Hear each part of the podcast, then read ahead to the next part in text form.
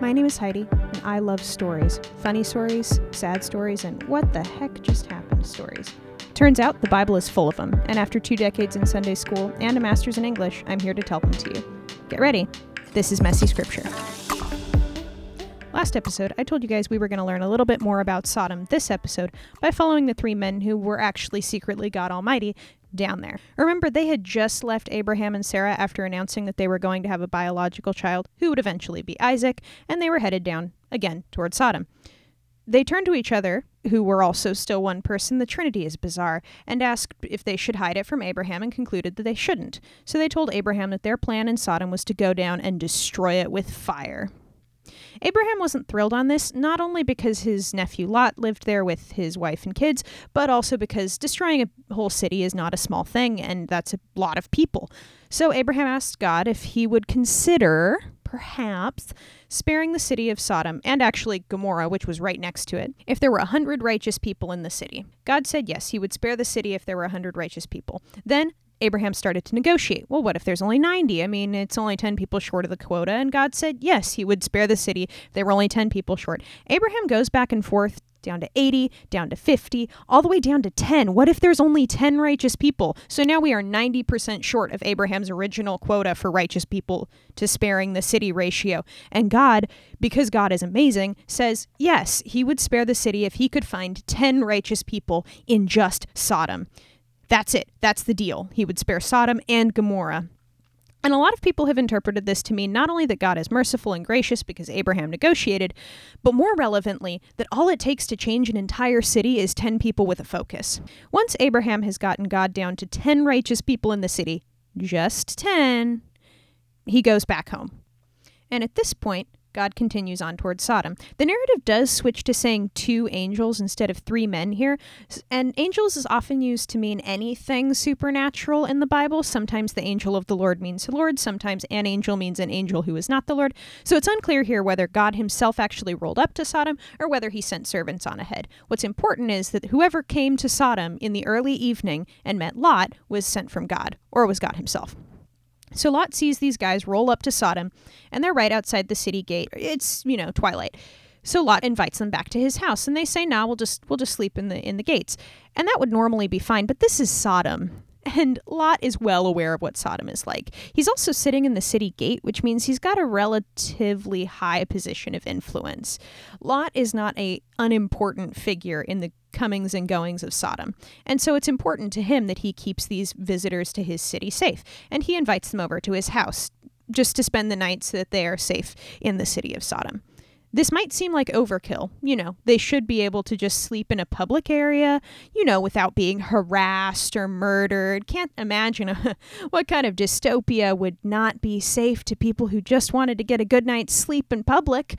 But nope. Not only are they not safe in public in Sodom, the two men who remember may actually be God were seen going with Lot to his house, and the men of Sodom were not going to take it. So the men of Sodom come up with a plan, and in the middle of the night, they roll up to Lot's house and tell him to send out his guests because they want to have sex with them. Have sex with them is not a we want to woo them with a candlelit dinner.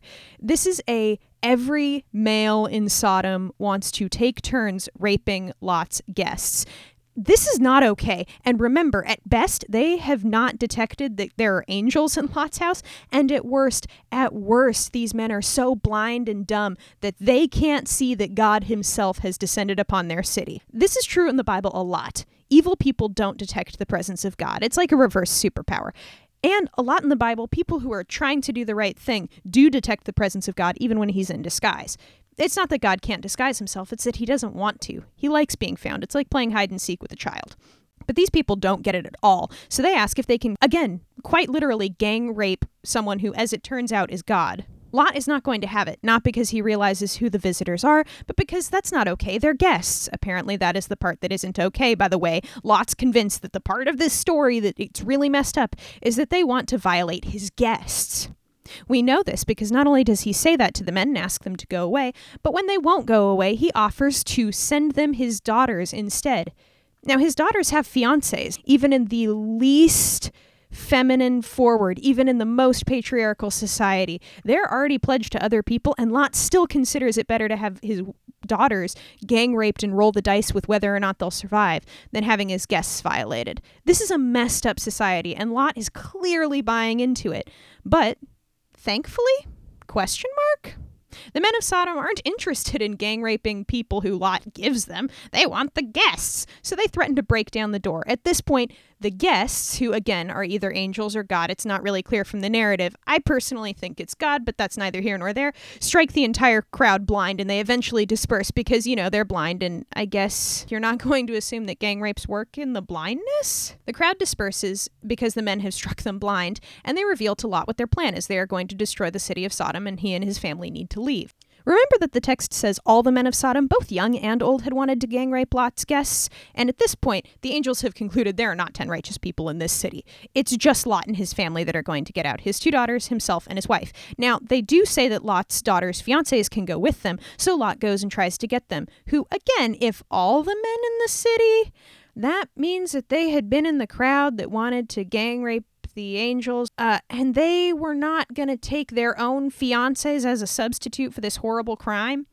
Yeah, apparently they're allowed to leave because Lot's daughters are related to Lot, who is related to Abraham, and because God loves Abraham, he's willing to save Abraham's crazy relatives. Because as it turns out, God has mercy even when it's very questionable. As it turns out, the fiancés don't think that it's legit. They don't believe Lot, even though presumably they'd just been struck blind by the angels. No, they don't take it they laugh at his face, and Lot comes back, and the fiancés don't come. So it's he, his wife, his daughters are escaping Sodom before it's destroyed. And since the next door city of Gomorrah is also going to be destroyed, they're told to flee and not look back and just get as far as, as they can. Lot negotiates and asks if they can go to a very small village nearby because it, he's scared, and the angels agree to spare the aforementioned small village so that they can escape to there. But the instructions are very clear do not look back at Sodom. And as they run, Lot's wife looks back, and she sees the destruction of Sodom by fire and brimstone, the city and all of its inhabitants wiped off the face of the earth by the avenging angels, and turns to a pillar of salt. Pound for pound, these two chapters, Genesis 18 and 19, might have some of the craziest, most baffling human stories in the Bible. I just want to get that out there because as Sodom and Gomorrah are being destroyed by fire raining down from heaven, Lot's wife is turning to a pillar of salt, and Lot and his daughters do escape to aforementioned nearby village. Now, they're, and by they I mean Lot, are reasonably paranoid that, uh, the village might not be here forever, so what they do is end up going to a cave, kind of up a mountain away from the village because Lot is becoming a hermit and also a scaredy pants. This is where it becomes clear that Lot's daughters were also raised in Sodom and uh, had not the best upbringing in the city. The older daughter goes to the younger daughter one day and makes it very clear that they are not going to get married because their dad is never going to let them out of the cave. It's sort of like the beginning of Unbreakable Kimmy Schmidt. So Lot's older daughter hatches a plan with the younger daughter that they are going to get pregnant so that they can continue on their family line. Now, you would think that their plan would be to get their dad drunk, go down the mountain, find some guys, and get pregnant by them, or find fiancés down the mountain, or leave the cave and run away and never come back. But no, that is not the older daughter's plan. The older daughter's plan is to get their dad drunk and then each sleep with him and get pregnant by their own father. No, this is not Lot's plan. This is the daughter's plan. This is their brilliant, genius way of continuing their family line. And the younger daughter agrees to it. The older daughter gets Lot very drunk and he is blackout drunk at this point.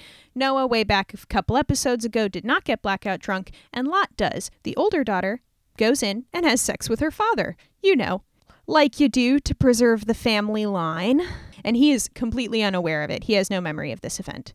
The next day, the older daughter goes to the younger and says, Hey, our plan worked. Let's do it again. So again, they get Lot blackout drunk. And this time, the younger go- daughter goes in and essentially if you think about it in at least modern sensibility terms, what they're doing is raping him because he's not consenting to this. He's blackout drunk and in no place to consent. Also, this is the weirdest, just nastiest way to continue the family line. And the younger daughter goes along with it. And they are both now pregnant by their father, Lot. Remember Abraham's nephew, who was only saved from Sodom because God loves Abraham and Abraham loves Lot, and also he was better than the other people in the city. Righteousness by relativity, I guess. Well, both daughters successfully give birth to sons. The older daughter has a son who she names Moab, the younger daughter has a son she names Ben Ami. Moab, by the way, as a name means from father, and Ben Ami means son of my people, so they both named their sons incest, which is disgusting. But Moab and Ben Ami become sort of patriarchs of other tribes that live in Canaan. Moab is the ancestral father of the Moabites, and Ben Ami is the ancestral father of the Ammonites.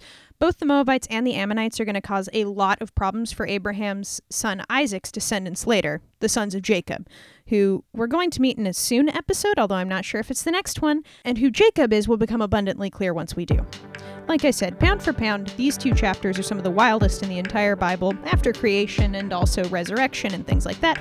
But this one, just so that we recap, includes the announcement of Isaac, the first time we see the entire Trinity in one place, the destruction of a city by fire, the threatened gang rape of Angel, father offering his daughters to be gang raped by the crowd, a woman turning into salt because she looked back, Lot and his daughters living in the cave, and a double incest rape by two women. So, yeah, this is where the Bible starts to get really freaking complicated and baffling. This is also where Lot exits the scene, so we don't really know what happened to him or what he said about his two daughters' decision. Which is kind of even more insane that we don't have a clear denouncement by Lot of what they did. What we do know is that Moab and Ben Ami both grew up, and we're going to see a lot from them later. Or from their people groups, more accurately. Next episode, we're going to catch back up with Abraham and Sarah and their son Isaac, learn more about him, and possibly even meet our next favorite female here. It only gets weirder from here. See you next time.